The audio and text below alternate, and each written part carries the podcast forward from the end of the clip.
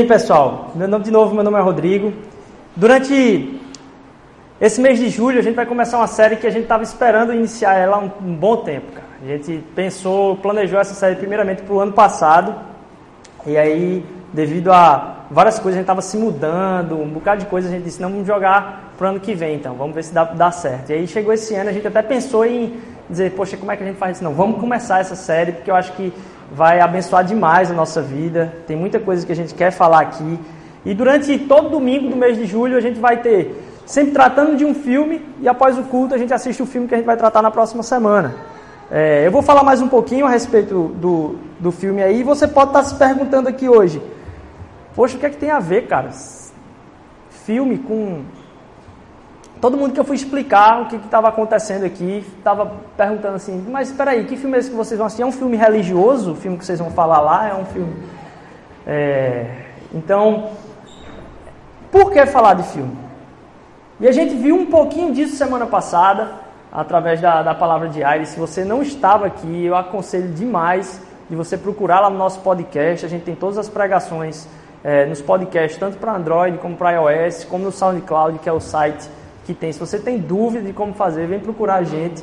Então, todas as palavras disponíveis lá. E a da semana passada foi muito especial, falando do que é a estrutura de todas as histórias. Por que tratar de cinema? E aí eu estava me perguntando assim, poxa, por que na verdade o interesse em cinema geral? Porque o cinema é uma das maiores indústrias do mundo. E é uma indústria de contar história. É uma indústria que usa o dinheiro para contar bem uma história, seja qual for.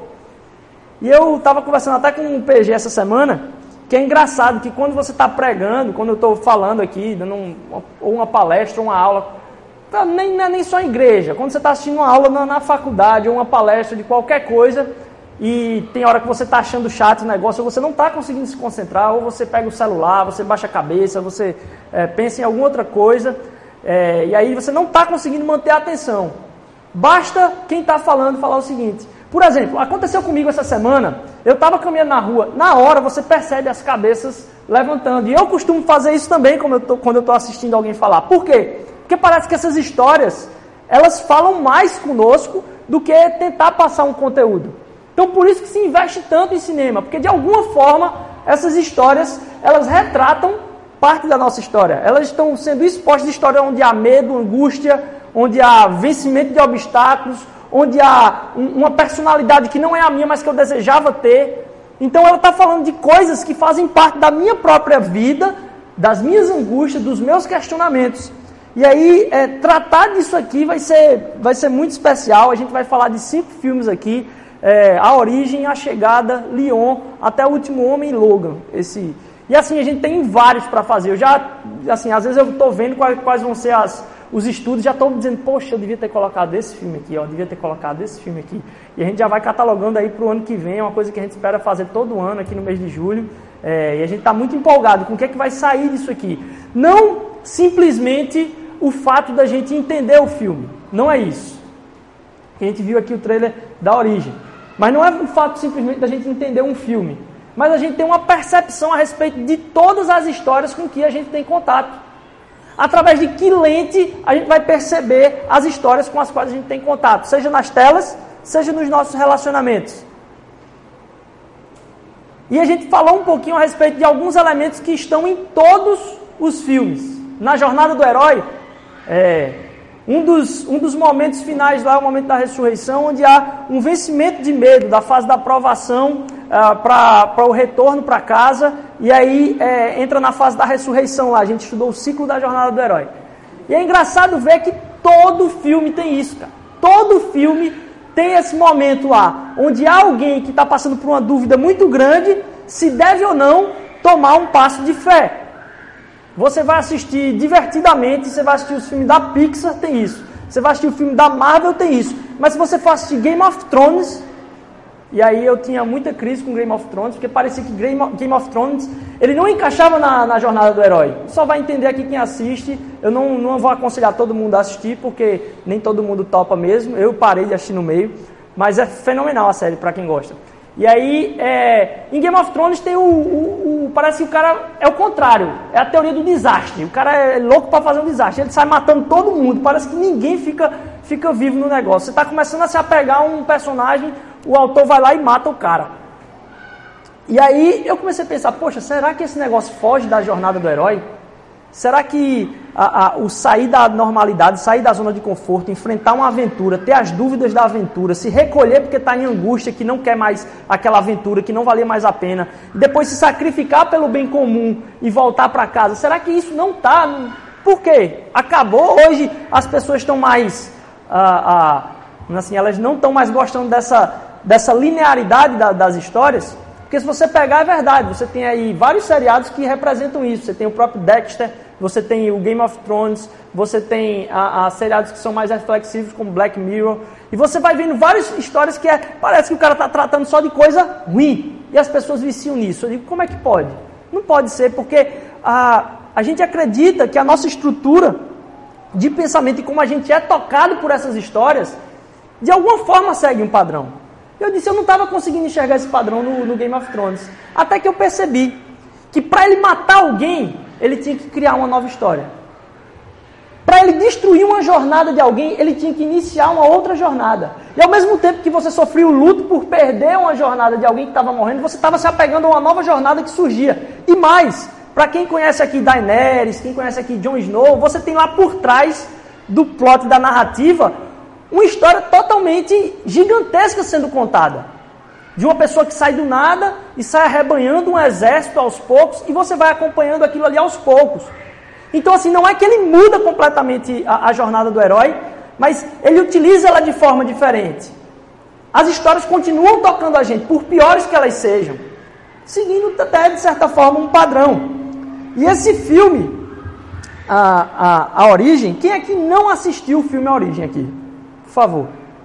Nossa, impressionadíssimo. Quem não assistiu a Origem. Assista em casa, tá? E aí, é, antes da semana que vem, eu vou dar logo o aviso. Terão spoilers. Terão spoilers. Quem, sabe, quem não sabe o que é spoiler é contar o que vai acontecer em parte do filme, tá certo? Então terão coisas que a gente vai contar que faz parte do filme que é bom você assistir antes. E a gente escolheu hoje a origem porque é, é um filme tão fantástico, eu estava revendo, e para falar que eu revendo ele, eu disse, nossa, por que, que eu não assisto mais vezes esse filme? Eu fiquei tão impressionado no cinema e eu não vi mais vezes. E é um filme fantástico. E eu trazer ele hoje aqui, mesmo sem a gente ter assistido todo mundo antes, faz muito sentido, porque o filme é tão interessante, e a história é tão interessante, que mesmo se eu contasse o final, não faria diferença. Ele permanece interessante. Porque a ideia é tão maluca e tão diferente que o interessante é a forma como ele conta a história. E você perceber passo a passo como ele vai contando essa história que é sensacional. E aí eu aconselho, primeiramente, vocês a irem assistir o, a origem, então, depois que saírem daqui, garanto a vocês que não vai perder o, o gosto. Na verdade, depois que se tem uma explicação, porque muita gente sai do cinema da, com a origem sai dizendo, poxa, o que é que eu fiz aqui? O que é que esse cara falou mesmo? Eu não entendi, foi nada. Então você ia ter que assistir duas vezes, pelo menos mesmo. Eu vou contar uma parte aqui e você finaliza em casa. Acho que vai ser até melhor para você que não assistiu, tá certo? Ah, e aí assim, ah, o A Origem, ele além de ser um filme muito massa, ele foi um filme que foi muito premiado. E aí pode, é, massa, ele foi um filme muito premiado. Ele teve quatro Oscars, em diversas outras premiações ele, ele teve prêmio também lá. Foi indicado a melhor filme, não ganhou o melhor filme no Oscar, foi no ano do Discurso do Rei, um outro filme fantástico. Ah, mas assim, é um filme com muita premiação. E ao enxergar ele de novo, eu fui percebendo cada partezinha como é interessante, como fala coisas assim profundas, que, é, que são reflexivas. E aí hoje a gente vai tratar sobre ah, o que é que a gente pode entender desse mundo. O que é que a gente pode entender desse mundo? Porque essas histórias falam de como a gente percebe esse mundo. E é importante no cinema não só a contação de histórias. Eu não sei você, mas eu ficava imaginando assim, eu fico imaginando que é, quando chegar o, o tempo de, da conclusão da eternidade, onde a gente vai permanecer na eternidade, eu torço para que tenha soundtrack, eu torço para que tenha trilha sonora. Porque eu imagino que a vida da gente ia ser muito mais legal se tivesse trilha sonora. Já imaginou você indo pro trabalho assim, você tá sem fone lá e o mundo tocando, porque no filme é isso que acontece, né? Você tá lá e eu disse, pô, fica muito mais legal. E eu, eu tenho uma, uma gana assim, eu sou apaixonado por trilha sonora. No meio do filme eu já tô terminando assim, nossa, esse aqui valeu a pena. Eu já vou para casa, chego no, no, no, no, site lá que eu escuto música e já vou baixar o, o disco na hora, na hora mesmo. É, e aí, esse filme, pode passar, Gil, a gente tem. Ah, pode dar mais aquele clique? A gente tem nesse filme um outro fator que é a trilha sonora. E parece que a trilha sonora, não sei se vocês conseguem reconhecer, porque essa, essa música que está tocando aí atrás, ela foi usada várias vezes para diversas edições de vídeo do YouTube, de, de outros filmes.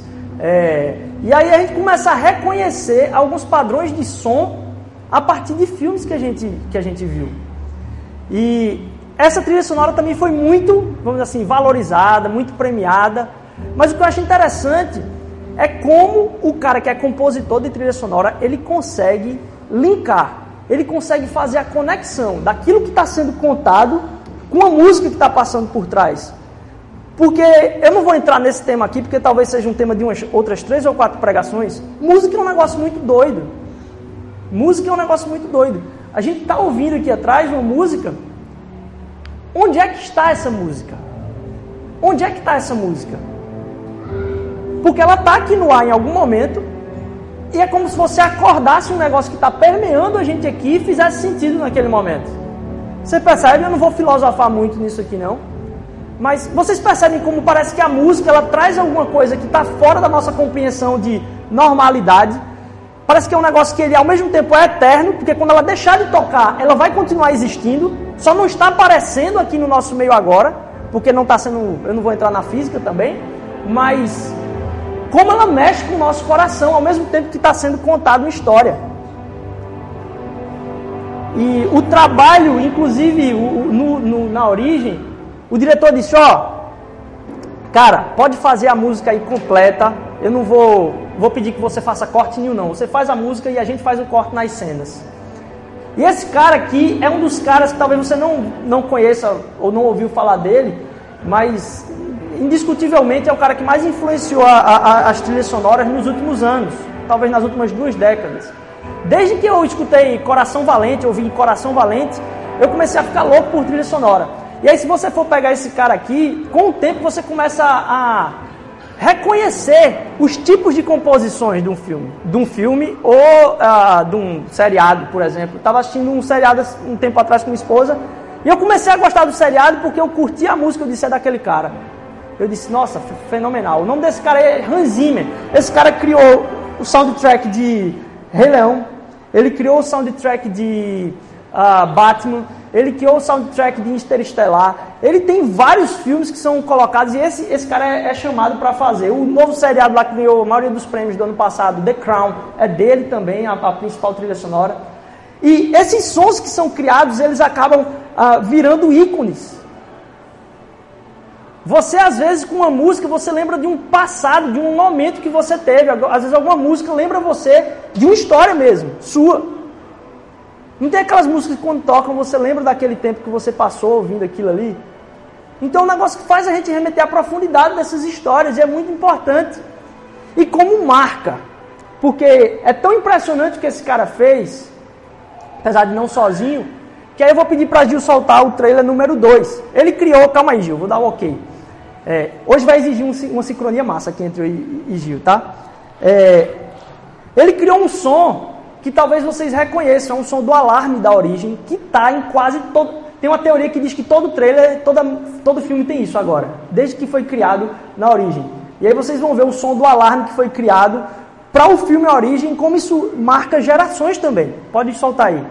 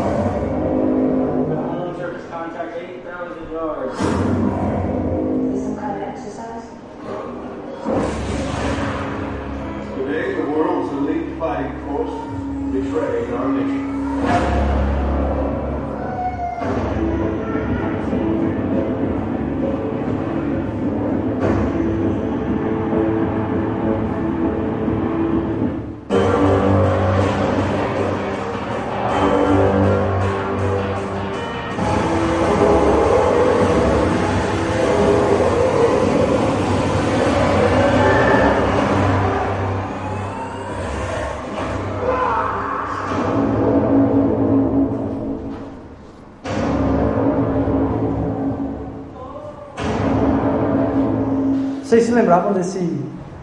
Percebe como está em todos eles? Surgiu no, no, próprio A Origem. E como marca a forma como a gente é impactado.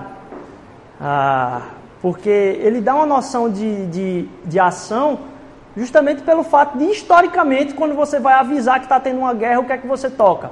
Uma trombeta, seja um chofá, seja uma corneta, para avisar uma cidade que está acontecendo. E ele tentou reproduzir isso com com instrumentos de sopro lá e aí depois sintetizou de uma maneira moderna e acabou criando isso.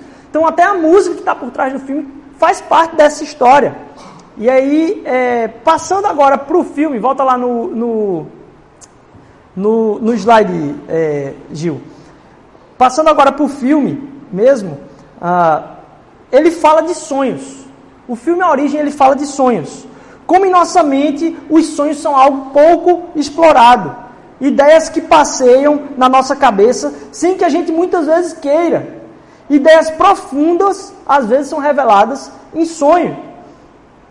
E aí, por exemplo, a gente tem a gente não consegue compreender muito os nossos próprios sonhos, né? A gente tem às vezes é uma ideia muito maluca, mas às vezes retratam dentro dos nossos sonhos nossos medos. Às vezes você encontra no seu sonho, não sei se já aconteceu isso com você, uma pessoa que você nunca conheceu. Eu fico indignado. Como é que eu consegui encontrar uma pessoa que eu nunca conheci dentro do meu sonho e conversar com a pessoa? Eu não lembro do rosto daquela pessoa. Então, é um negócio, é um mistério tão profundo, e aí ele vai explorar esse, esse mundo dentro dos sonhos. Ah, você mistura ambientes dentro dos sonhos. Então, você está na, casa, na sala da casa da sua avó, e aí você sai para o quintal da casa de um tio seu, logo em seguida, assim. Parece que todos os ambientes estão meio misturados, assim. E às vezes histórias muito malucas que você, alguns você não se lembra, outros marcam você profundamente.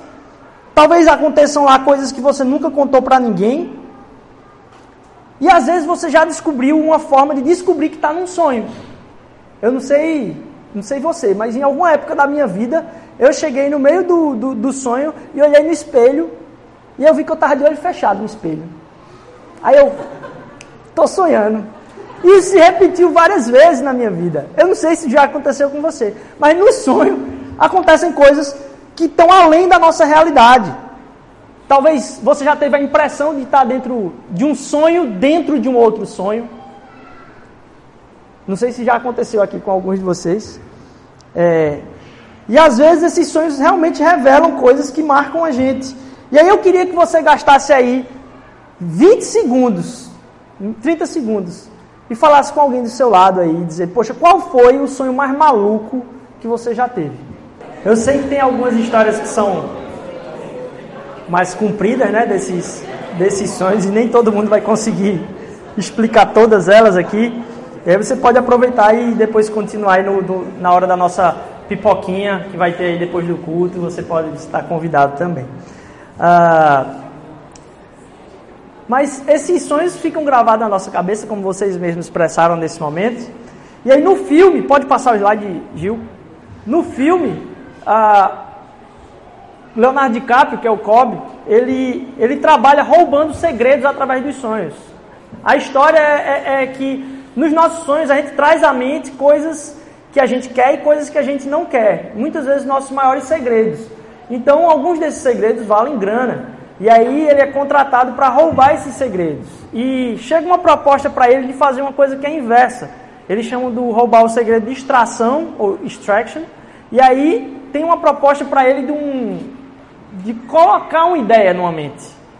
Colocar uma ideia tão profunda que um cara não consiga tirar da cabeça. Então, ao invés de fazer a extração, dessa vez eles querem que você que ele plante essa ideia lá. E aí eles chamam esse plantar de Inception, que é o nome do filme, é colocar essa ideia lá. A tradução foi a origem, que a gente vai ver já já, já por quê. Mas colocar uma ideia tão profunda na mente com a qual o cara não saiba como foi que ele chegou naquela conclusão, porque ele, ele, ele consegue, dentro do filme, invadir esses sonhos, sonhar junto. E aí vale um parêntese aqui que eu não vou me meter, eu estava conversando com, com uma pessoa da, do campo da psiquiatria esses dias, e aí os cabas estão numa viagem tão grande que é de que realmente talvez seja possível você sonhar junto com outra pessoa. Não que a outra pessoa vai participar do seu sonho consciente de que os dois estão no sonho. Mas que se eu falar que, poxa, já imaginou se você e seu melhor amigo fosse para fosse para Noruega?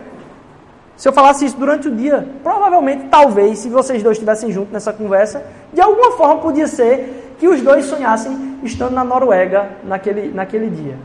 É. Então, assim, já se tem conversas e já se estão levando em mais consideração como sonhos abraçam ideias e como a gente pode retirar dos sonhos. Não estou falando aqui no campo da psicanálise, de o que aquilo representa, mas de trazer, às vezes, cura para dentro do sonho mesmo.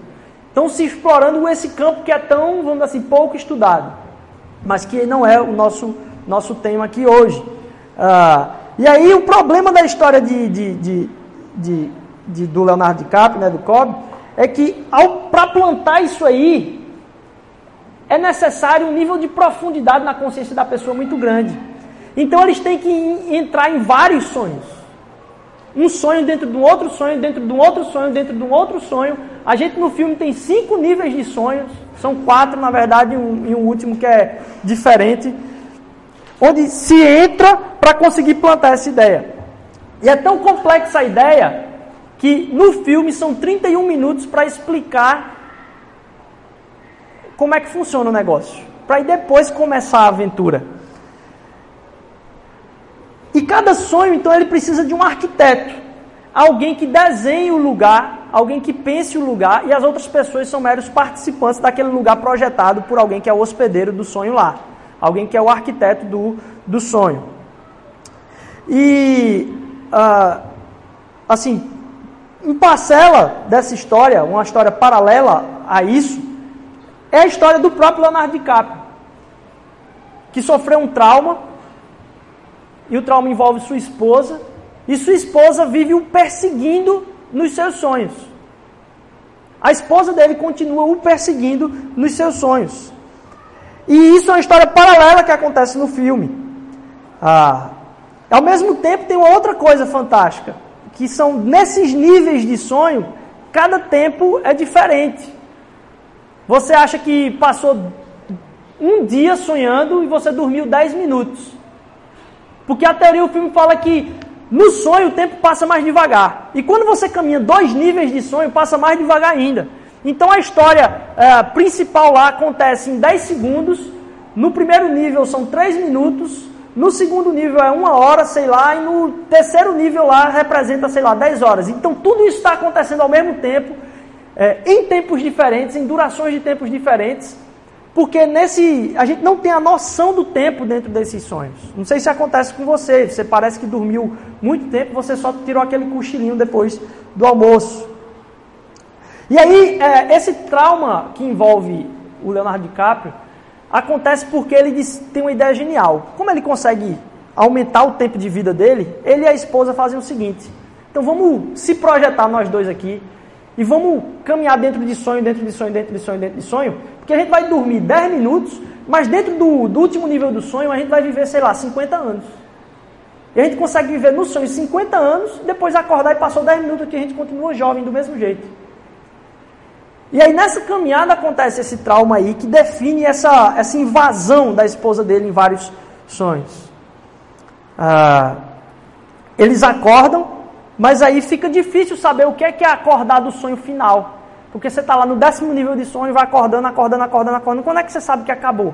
E aí o filme trata então de questionar: será que isso que vocês estão presenciando aqui não é um sonho que vocês estão tendo? E se vocês estarem sentados aqui vendo um, um, cara pregando aqui, alguém falando a respeito de filme, também não é um sonho que todos nós estamos tendo aqui em conjunto? E essa questão se torna um pouco interessante. E aí eu queria que você passasse mais uma aí, Gil, porque a gente vai falar de quatro ou cinco coisas aqui.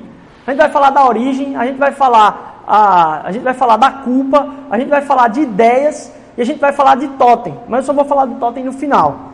Uh, primeira coisa é a origem, e aí eu vou pedir, Gil, que você coloque a cena 1 do, do filme do, do 3 lá. Cena 1, tem a, a duração aí. Eu estou com ela anotada aqui também, se você... Isso, é exatamente essa. Pode soltar. E aí a primeira pergunta é, como é que você tem ideia de onde você veio?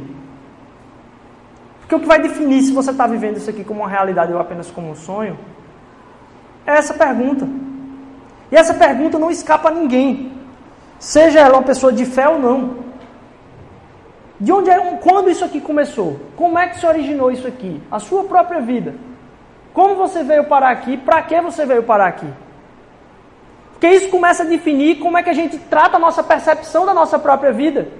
Se a gente não tem certeza a respeito disso, se a gente não tem alguma ideia a respeito disso aí, nada disso que a gente está vivendo aqui importa. Por quê? Não se passa nada além de um sonho. A gente entender qual é a nossa origem e quem é o arquiteto que projetou tudo isso aqui, nesse sentido, faz com que a gente perceba o que tem significado durante esse tempo nosso aqui e o que não tem. Porque se eu não faço ideia de quem foi que projetou isso tudo aqui, por que, é que eu estou aqui dentro, tudo que eu for questionar vai ser uma questão, uma questão válida.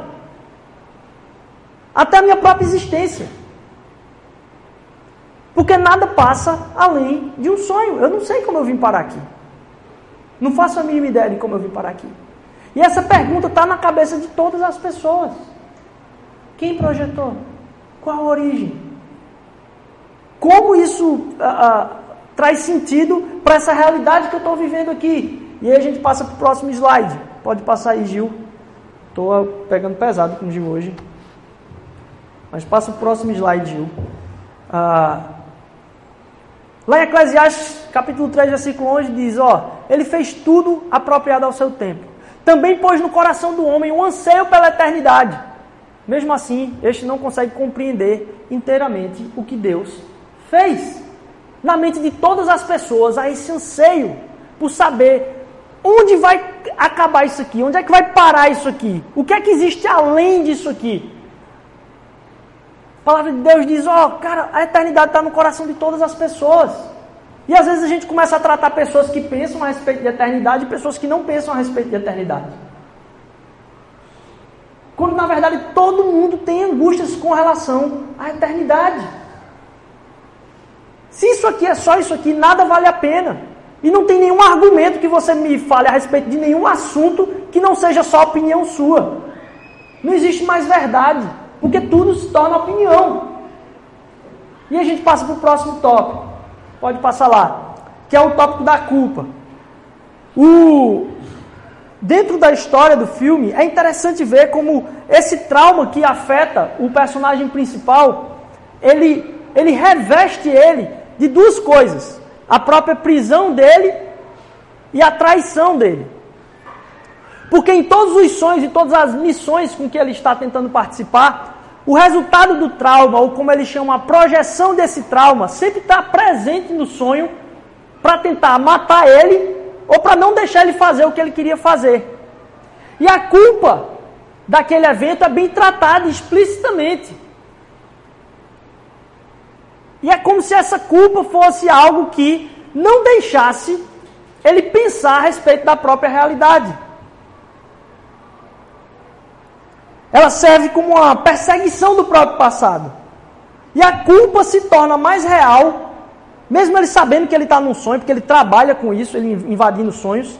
Mas a culpa se torna mais real do que a própria certeza de que se está num sonho. Em um determinado momento é preciso alguém dizer: é só um sonho. É só um sonho isso aqui, acaba com ela. Acaba com ela, tira a vida dela, porque é só um sonho. Mas a culpa do trauma passado faz com que você não consiga nem perceber a realidade do hoje. Na verdade, aquilo que a gente vive e a gente carrega ainda de culpa na nossa vida, aquilo que, que a gente acha que ainda tem que prestar conta, acaba martelando e acaba se repetindo, inclusive nos nossos sonhos, e acaba nos perseguindo, inclusive dentro dos nossos sonhos, igual, igualzinho que acontece no próprio filme. as nossas culpas, a quem a gente deve. Por que, é que eu não consegui fazer isso? Quanto você está ainda se martirizando porque você não fez aquilo que precisava fazer? E a culpa se torna, na história, o modelo central do que é o impeditivo de se perceber o que é realidade. De se perceber como viver livremente. Porque a culpa está perseguindo o tempo inteiro. E é o mesmo que acontece conosco. As culpas do nosso passado vêm nos perseguir o tempo inteiro. E além de nos perseguir, elas tentam nos prender. Quantos passos você ainda não deu para frente porque a culpa está lhe segurando lá para trás? O passado está lhe chamando o tempo todo a você voltar a um assunto que já foi resolvido. Agora, você não vai encontrar da minha boca dizendo, ah, rapaz, a culpa é assim, ó, não, não liga para a culpa não, já passou, já, já, já, já foi. Porque você não consegue resolver isso na cabeça de ninguém. Sabe como ah, você dizer, não, cara, tira essa culpa de cima de você. Essa frase é igualzinha a uma que é, para mim, uma das piores de todas. Sabe qual é uma das piores frases que eu acho no mundo? É quando alguém diz calma. Normalmente é quando você está irritado, né? Você já viu alguém ficar calmo quando está surtando e alguém diz calma, fique calmo. A raiva parece que sobe de degrau, né? Quando você diz calma. Não resolve, você não consegue introjetar na cabeça da pessoa dizer calma. Eu não sei qual é a frase que se fala para alguém ficar calmo, mas não é calma. Do mesmo jeito, você não consegue tirar da cabeça da pessoa esse negócio de culpa. Não é essa minha fala assim, ó, não se culpe. Não é isso. Sabe por quê? É, às vezes eu tô, eu tô indo no psicólogo e, é, graças a Deus, é um cara super 10, mas eu, eu, eu tinha umas, algum, alguns pensamentos a respeito, assim, que eu fico, eu já coloco logo para fora ah, algumas coisas que estão mal resolvidas na minha cabeça, e aí eu, eu digo logo assim, eu disse, ó, oh, cara, isso aqui eu tenho culpa, mas não adianta me dizer, não, não, não, não adianta me dizer. Eu sei que eu tenho culpa, deve ter algum outro tipo de jeito. Porque assim, você acaba com a festa de alguém, por exemplo. Aí você diz, não, cara, você não consegue tirar da cabeça da pessoa, porque você sabe que você teve culpa. A culpa não some da sua mente. Mesmo que alguém diga, não, rapaz, tá, olha, relaxa com isso aí. A culpa não sai da nossa cabeça. Sabe quando a culpa sai da nossa cabeça? Quando algo se resolve. Quando você tem um trabalho para entregar, alguma coisa para fazer, e você está ali não fala com ninguém, porque sabe que está atrasado, se for falar com alguém, a pessoa vai lhe cobrar.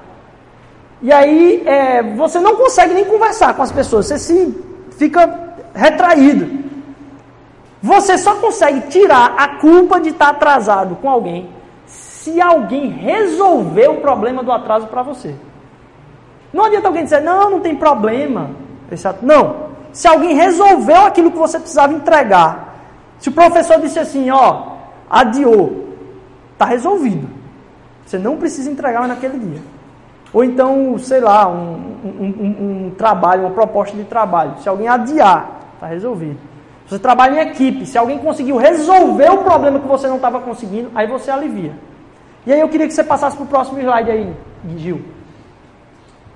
Lá em Lucas, capítulo 7, versículo 47, Jesus vai dizer: É por isso que te digo que os teus muitos pecados lhes são perdoados, porque muito amou. Mas aquele a quem pouco é perdoado, pouco ama. Parece que o perdão está muito linkado com amor. Só se gera perdão a partir desse amor. E aí passa para o próximo, Gil. A gente vai ver lá em Salmos 32 que vai dizer: Bem-aventurado é aquele cuja transgressão é perdoada e cujo pecado é coberto. É como se tivesse, nossa, nova vida.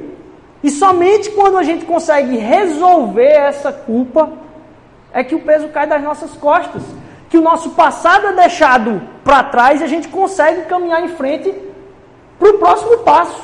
Pode passar mais um, Gil. Cristo nos redimiu então da maldição da lei quando se tornou maldição em nosso lugar. Então muita gente entende a cruz como sendo, ó, oh, seus pecados estão perdoados. Não importa mais. Ao mesmo tempo que eu entendo que o meu pecado ele foi perdoado, eu tenho que entender o custo que isso causou, porque o meu pecado ele não foi esquecido. Na cruz o meu pecado foi resolvido.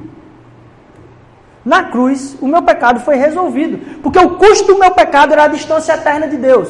E aquele que tinha uma comunhão eterna com Deus, no momento da cruz falou: Por que me abandonaste? Para que eu e você a gente pudesse ter a presença eterna de Deus.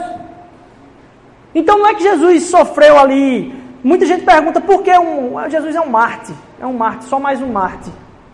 O que estava em jogo ali não era somente sangue, não. Não era só dor, não. Dor física. Mas uma dor existencial. Do abandono do pai. E não é de um pai que passou 60 anos na sua vida, não. É de um pai que passou a eternidade em comunhão com o filho. Então o meu e o seu pecado não foram só esquecidos. Eles foram na cruz resolvidos pela punição que outra pessoa pagou. Porque quando alguém, você está com uma dívida, você só resolve a sua culpa se alguém pagar a sua conta. Não é que ela foi, ah, deixa para lá. Você sabe que não se resolve assim. Alguém precisa pagar a conta. E é essa a mensagem do Evangelho na nossa vida. Aquilo que nos segurava o tempo inteiro e achar que a gente não podia entrar na presença de Deus. As pessoas quando chegam aqui dizem, não, cara, eu preciso melhorar um pouquinho para dar esse passo na minha vida. Rapaz, não existe isso. O que a mensagem da cruz está dizendo é, isso que você precisava resolver, eu já resolvi, eu tomei sobre mim, para que você entenda que você pode entrar na presença de Deus. Ah, mas é para entrar na presença de Deus, então assim eu não vou nem ligar para isso aí, vou continuar minha vida vivendo do jeito que eu estou aqui. Se você diz isso é porque você não entendeu o custo. Você não entendeu o custo da sua própria dívida. Porque você, quando você entende que a sua dívida era tão alta que você nunca ia poder pagar e entrar na presença de Deus, não como quem acredita em Deus, não é como quem acredita em Deus, mas como, como quem pode ter um relacionamento com Ele. Perceba que tem uma diferença muito grande. A gente estava conversando na classe de batismo semana essa semana que as religiões acabam tendo isso, essa distinção mesmo. Muita gente acredita em Deus, cara. Até o diabo acredita em Deus. O que o Evangelho vem trazer, diferente de todas as religiões, não é como acreditar. É te dar uma proposta de relacionamento com Ele.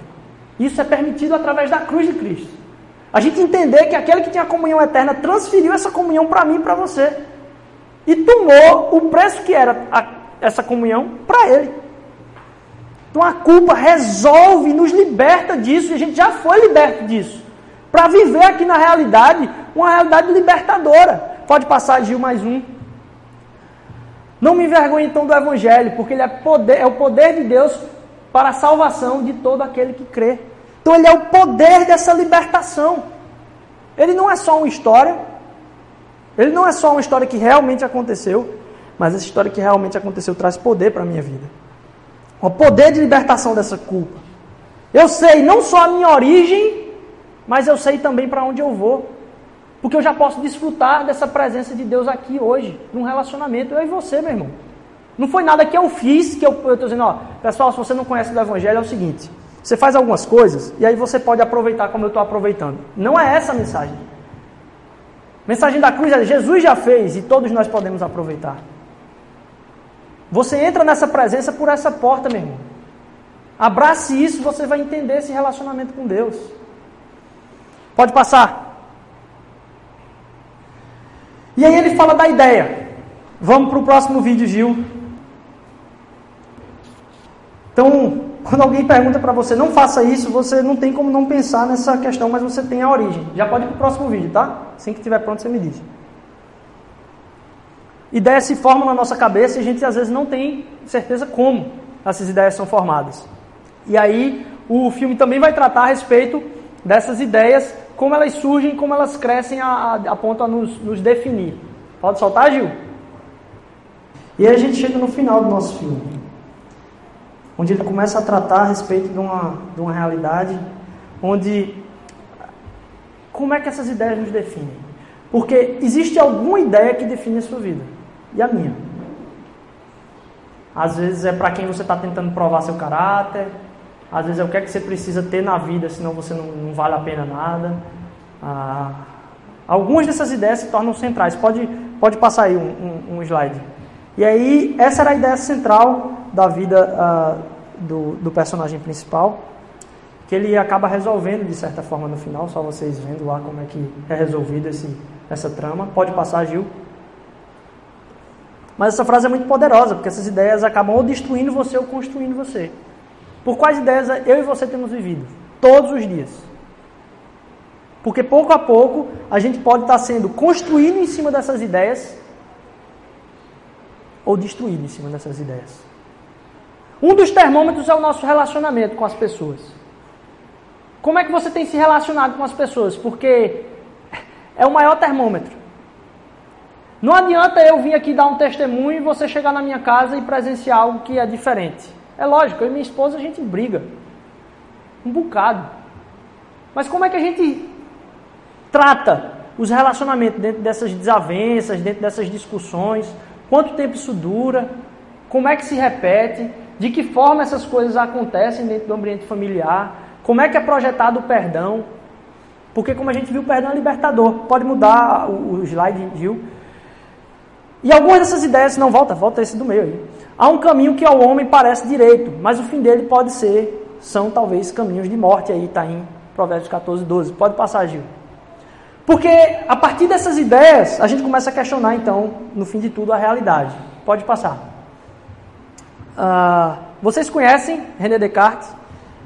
Talvez a maioria de vocês conheçam. Foi o cara que uh, introduziu o pensamento cartesiano, que hoje está tão desprezado aí, talvez na pós-modernidade, uh, levantando o valor das dúvidas. Eu só vivo, eu percebo que eu vivo porque eu estou duvidando da minha própria existência. Se eu não duvidasse, eu não estava vivo aqui. Esse foi o, o, o, o penso logo existe de Descartes. E aí uma das ideias que o filme traz central é a gente não tem como perceber o que é que é uma realidade. Na verdade, a nossa realidade é o que a gente percebe da realidade. Não existe realidade no fim das contas. Tudo isso aqui é uma percepção, a gente nunca vai saber o que é que é um sonho o que é que não é um sonho. E aí Descartes falou algumas coisas a respeito disso também. Porque muito do que, se você for procurar de filosofia que se tem a respeito do filme, você vai encontrar em René Descartes. O mesmo fato de que meu conhecimento está aumentando pouco a pouco é a prova de que ele não é perfeito. Foi uma das percepções que Descartes teve, é de que essas ideias estão sendo construídas na nossa vida. E a minha própria imperfeição, ela se dá pela prova do meu aperfeiçoamento. O meu aperfeiçoamento ele gera dizer, poxa, se eu melhorei, é porque eu não sou perfeito. Isso me leva então à humildade. Pode passar para o próximo slide. Então a percepção do infinito é de alguma forma mais a princípio para mim do que a percepção do que é finito. Quer dizer, minha percepção de Deus é, vem antes da minha percepção de mim mesmo. Porque como eu vou entender que eu duvido e que eu desejo e que isso é uma falta de que eu não sou plenamente perfeito. Como é que eu vou entender minhas faltas se eu não tiver uma ideia de perfeição antes? Como é que eu vou entender que isso aqui não é perfeito se eu não tiver a, a ideia inicial, antes de tudo, de que existe algo perfeito?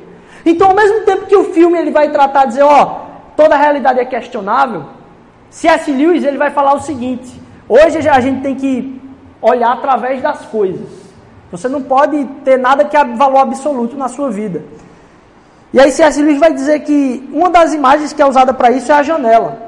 Ele diz, ó, enxergue o que está além da janela. Você dentro de casa, pela janela, se sua parede tem uma janela, você consegue enxergar o jardim. C.S. Lewis vai questionar, poxa, massa que a sua casa tem janela, meu irmão. Mas se o seu jardim for uma janela, e se todo mundo à sua volta for uma janela e não tiver nada que se encontre além da janela, tudo é janela, não tem nada que é absoluto, então o mundo todo é invisível. Então, na prova de você querer que as pessoas enxerguem uma coisa a mais que você está percebendo, você está pedindo para elas que elas não enxerguem nada, porque nada tem sentido. Para que a minha janela faça sentido, do lado de fora tem que ter um jardim, porque se o jardim for transparente, se a casa for transparente, se a terra for transparente, se a árvore for transparente, a gente vive no nada. Então, ao mesmo tempo que o filme vem trazer a respeito de, poxa, toda a realidade é questionável, isso é impossível de ser pensado. A gente tem uma, uma rocha que é absoluta, que define todas as outras coisas, que acaba sendo esse arquiteto. Pode passar aí uma coisa que ela é perene. A crise era, quando é que eu vou entender? Porque uma das formas de sair do sonho era se matando. Quando você morre, você para seu sonho, né? Já percebeu? Toda vez que você morre, você sai do sonho. Então, era, ao entender que isso aqui também era um sonho, qual é a minha crise? Eu me mato ou eu não me mato? No filme, né? Então era a questão, poxa, onde é que eu vou alcançar a realidade? Pode passar. Pois vocês morreram já. E agora a sua vida está escondida em Deus com Cristo em Deus. Quando Cristo, que é a sua vida, for manifestado, então vocês também serão manifestados com Ele em glória. Então a gente já tem um glimpse, a gente já tem uma visão daquilo que vai ser, por uma coisa que a gente sabe que é concreta, o amor de Deus por nós. Lá em Coríntios, capítulo 13, vai dizer o que permanece são três coisas: a fé, a esperança e o amor. Porém, o maior deles é o amor, porque o amor acaba sendo eterno. Então, quando a gente consegue entender o amor eterno de Deus, a gente começa a pensar sobre isso. Isso é a base de toda a nossa realidade. É isso que faz com que a nossa casa não seja tudo transparente e nada mais tenha sentido. Porque quando você começa a questionar todas as coisas e dizer não, nada tem sentido, Deus não existe, então nada importa também. Nada importa também, mas a gente tem a certeza de um Deus que não só existe, mas esteve presente aqui. Pode passar. Por isso, irmãos, não desanimamos. Embora exteriormente estejamos, estejamos a desgastar-nos, interiormente estamos sendo renovados dia após dia, pois os nossos sofrimentos leves e momentâneos estão produzindo para nós uma glória eterna que pesa mais do que todos eles. Assim fixamos os olhos, não naquilo que se vê, mas no que não se vê, pois o que se vê é transitório, mas o que, se, o que não se vê é eterno. É verdade, a gente não consegue enxergar esse eterno. Mas é isso que define a nossa própria existência. Pode passar, Gil. Pode passar. Para o ator definir o que era um, um, um, sonho ou não, ele tinha um totem, que era esse negócio que ele girava. Se o negócio parasse de girar e caísse, ele percebia que ele não estava num sonho, né? Mas se o negócio continuasse girando, ele. E em alguma, algum, alguma cena ele gira lá o negócio e fica com a arma na cabeça. Porque se o negócio não parar de girar, significa que ele está num sonho ele tenta se acordar. E o totem representa aquilo pelo qual eu vou entender a minha realidade por completo. E nossa, eu disse, caraca, velho.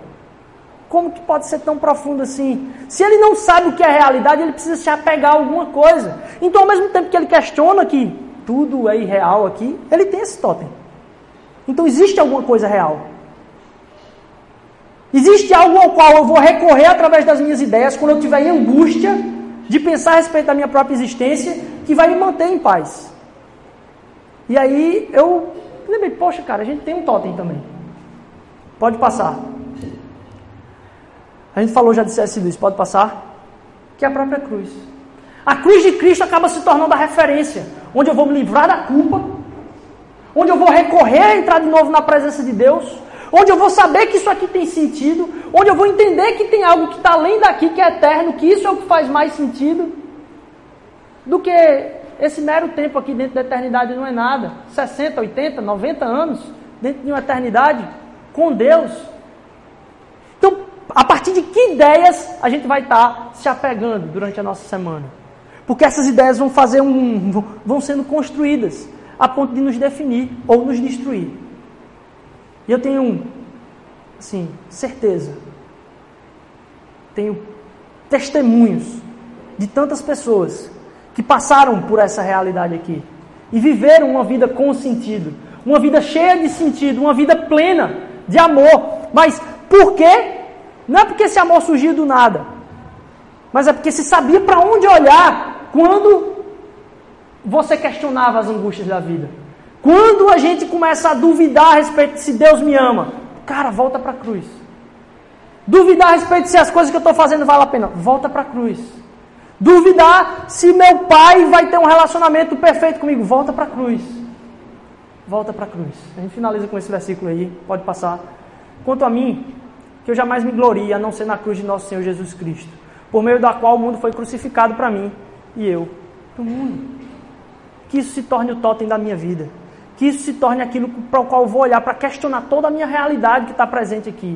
Que eu não passe a minha vida vivendo com os totens qual é o meu cargo de trabalho, como os meus amigos estão sendo bem-sucedidos, ou mais, mais ou menos do que eu, como que minha família me enxerga simplesmente, mas a partir do amor de Cristo, que se torna aquilo que é eterno e que é o que vai permanecer no fim de todas as contas. Todas as outras coisas são questionáveis, mas a fé, a esperança e o amor, isso vai permanecer que eu e você, meus irmãos, possamos estar vivendo, centrados, entendendo quando as coisas valem a pena, quando a gente pisar